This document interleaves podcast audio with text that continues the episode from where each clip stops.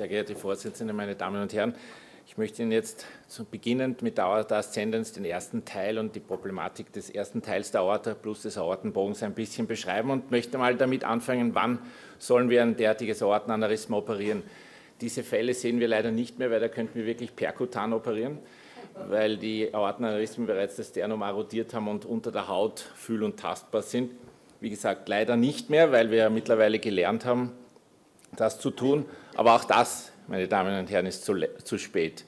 Eine akute Tamponade nach einem geplatzten Aortenaneurysma ist natürlich äh, praktisch nicht mehr behandelbar. Wir haben ab und zu Patienten mit Tamponaden und wenn das sozusagen rechtzeitig in den OP kommt und der Patient im OP noch lebendig erscheint, äh, kann auch das behandelt werden, aber das ist schwierig und wie Sie wissen, eine Aortenruptur bzw. auch eine Typ-A-Dissektion sind extrem gefährlich und höchst letal innerhalb der nächsten Stunden.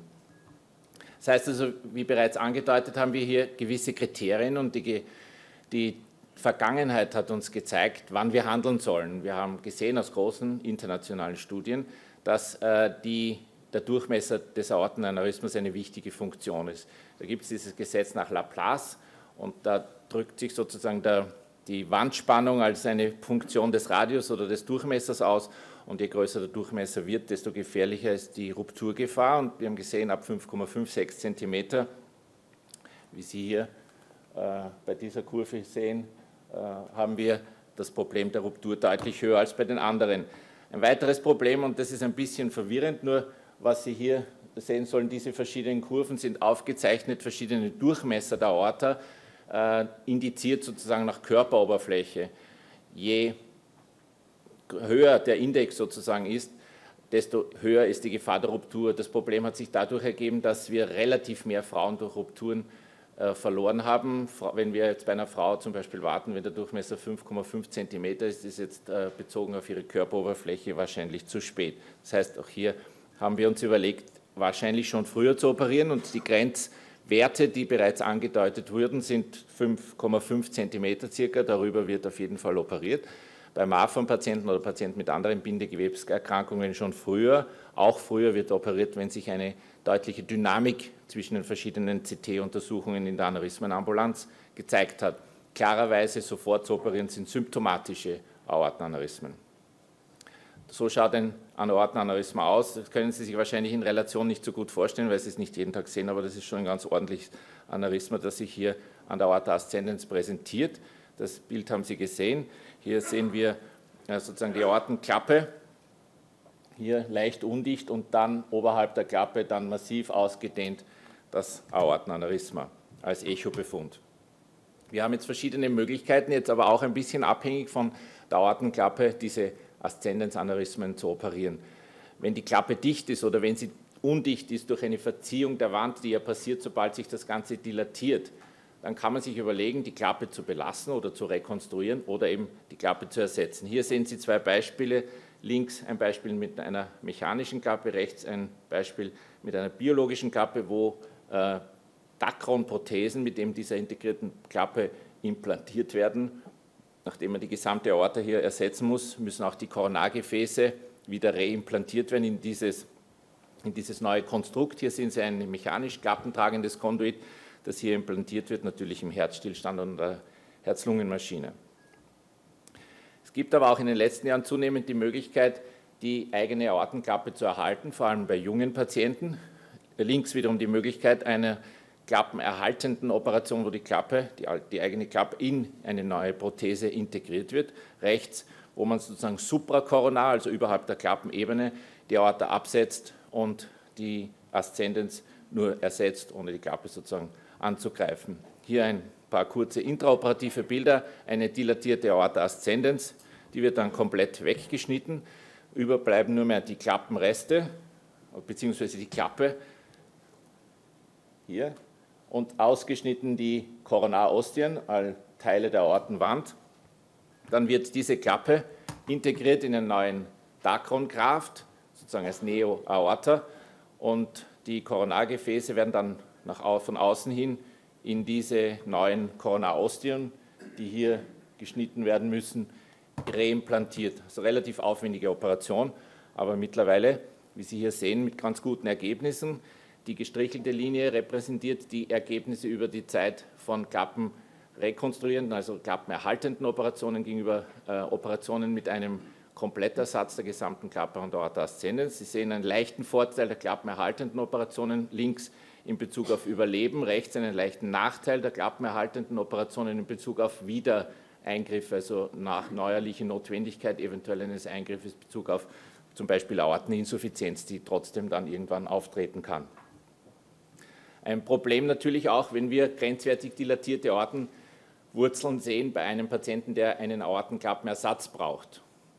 Da gibt es zunehmend die Tendenz, einer grenzwertigen Dilatation auch anzugehen, weil sich gezeigt hat, dass sowohl nach Aortenklappenersatz die Gefahr einer Aortendissektion nach einer Operation relativ groß ist, dass äh, diese Patienten dann ein paar Jahre später trotzdem zur Operation kommen müssen, weil sich die Dilatation weiter fortsetzt. Das heißt also, im Bereich von 4 bis 5 Zentimeter denken wir hier bereits an einen Aortenklappen, eine Aorta-Aszendensersatz zusätzlich zum Aortenklappenersatz. Die andere Option, die sich ergibt, ist ein sogenanntes Wrapping der Aorta, wo die Aorta entweder mit natürlichem oder aber auch Dacron-Gewebe ummantelt wird. Und auch hier gibt es in verschiedenen Langzeit internationalen Studien ganz, Studien ganz gute Ergebnisse. Hier sehen Sie, wenn Sie unterschiedlich gegenüberstellen, einen Patienten durchgehend äh, äh, gezeichnet, Aortenklappenersatz gegenüber Patienten mit einem Aortenwurzelersatz, gibt sich natürlich aufgrund der größeren Komplexität der Operation anfangs, nachdem sie sozusagen aus dem Krankenhaus sind und die ersten 30 Tage überlebt haben, doch über die Jahre dann ein deutlich besseres Ergebnis für die Patienten, wo die gesamte Aszendenz inklusive der Klappe ersetzt wurde, weil eben die Dilatation dann sozusagen gestoppt ist und das nicht mehr schlechter werden kann. Größeres Problem technischerseits und auch interdisziplinär ergibt sich dann, wenn auch zusätzlich zur Aszendenz der Aortenbogen involviert ist. Wie Sie wissen, aus dem Aortenbogen gehen Äste ab, die sowohl das Gehirn als auch die, Arm, die Arme versorgen. Vor allem das Gehirn ist hier unser großes Problem, weil sobald Sie im Aortenbogen operieren, müssen Sie Blut weg haben, Blut leer sein. Wenn Sie den Aortenbogen aufschneiden, haben Sie zwar kurz Blut und dann nichts mehr, aber dann können Sie nichts mehr machen. Das heißt also, wir müssen die Zirkulation irgendwie aus diesem Bereich rauskriegen. Das können wir nur, indem wir früher einen hypothermen Kreislaufstillstand haben. Das haben wir so, sozusagen so hingekriegt, wie als wenn jemand in ein eiskaltes Wasser reinfliegt und dann eben abkühlt. Wir haben die Patienten bis 18 Grad abgekühlt und dann den Kreislauf abgestellt. Das heißt, es ist kein Blut mehr geflossen. Wir haben hier circa 30, 45 Minuten Zeit gehabt. Es waren dann großartige Probleme, vor allem mit der Gerinnung und mit den anderen Organen das haben wir jetzt insofern umgangen, indem wir relativ aggressiv hier neue Maßnahmen gesetzt haben. Wir kühlen nur mehr ab bis 25, 28 Grad, perfundieren das Gehirn selektiv und haben sonstige Maßnahmen auch zur Gehirnprotektion getroffen. Äh, wir können auch das mittlerweile ganz gut messen mit Infrarotspektroskopie und sehen, ob die Durchblutung des Gehirns adäquat ist oder nicht. Können dann eben die eine Karotis über die Axillaris rechts perfundieren oder auch dann selektiv beim Aortenbogen, der geöffnet wurde, auch die linke Karotis äh, perfundieren und sozusagen das Gehirn äh, künstlich perfundieren und am Leben erhalten. Was wir da machen können, ist eben relativ gemütlich unter keinem Zeitdruck mehr die Aorta ascendens, Aortenbogen ersetzen und eventuell auch noch Eingriffe in der Deszendenz durchführen.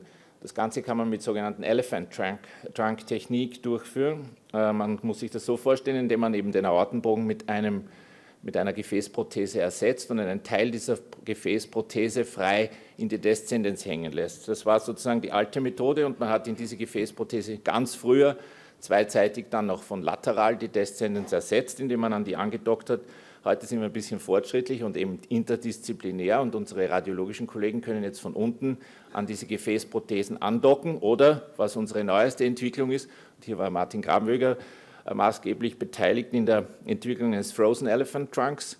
Hier hat man sich die Erfahrungen sowohl der Chirurgie als auch der interventionellen Radiologie zunutze gemacht und hat eine integrierte Prothese geschaffen, die sowohl einen Prothesenanteil als auch einen Stentanteil hat. Prothesenanteil wird in den Arcus äh, implantiert. Die Prothese wird nach unten in die Deszendenz gesteckt und dann kann man ebenfalls vom Peripher hier anschließen. Warum tun wir das?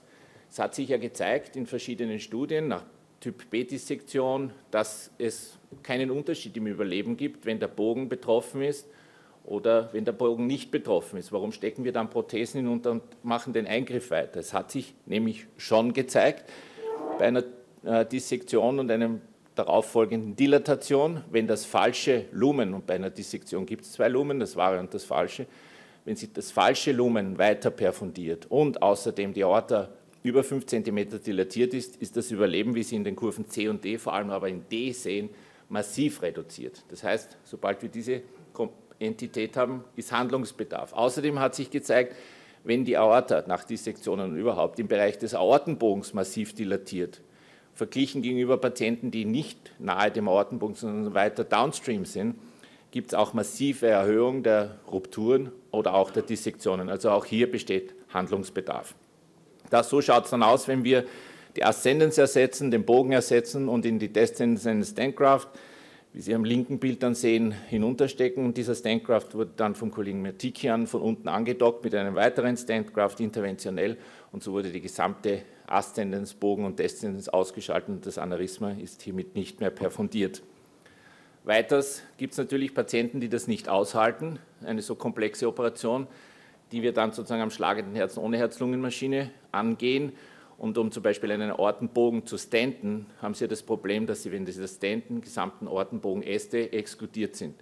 Das heißt, wir müssen also zunächst extra anatomisch von der Aszendenz auf alle Ortenbogenäste, wie Sie hier rechts sehen, Grafts nähen und dann kann der Ortenbogen gestentet werden und das Aneurysma so ausgeschaltet werden. So schaut das dann im Angiogramm aus. Im, im Descendenzbogen Stent vom Bogen kriegen keine Äste mehr ab, aber die Äste ist sozusagen dann von der Aszendenz von uns gemacht. Das ist die Zukunftsvision der Radiologen und das wird irgendwann passieren, dass die Stentkraft dann mit fenestrierten Branch äh, Stents von dem Aortenbogen auch rein interventionell behoben werden können. Kurz zu den Ergebnissen. Natürlich sind das sehr komplexe Eingriffe, vor allem Aortenbogeneingriffe, aber auch, wie wir nachher hören werden, die thorakoabdominellen Aneurysmen mit einer dementsprechenden Mortalität abhängig vom Alter und der Komorbidität des Patienten. Aber mittlerweile bewegen wir uns in sehr akzeptablen Bereichen der Mortalität, aber natürlich versuchen wir uns immer weiter zu verbessern.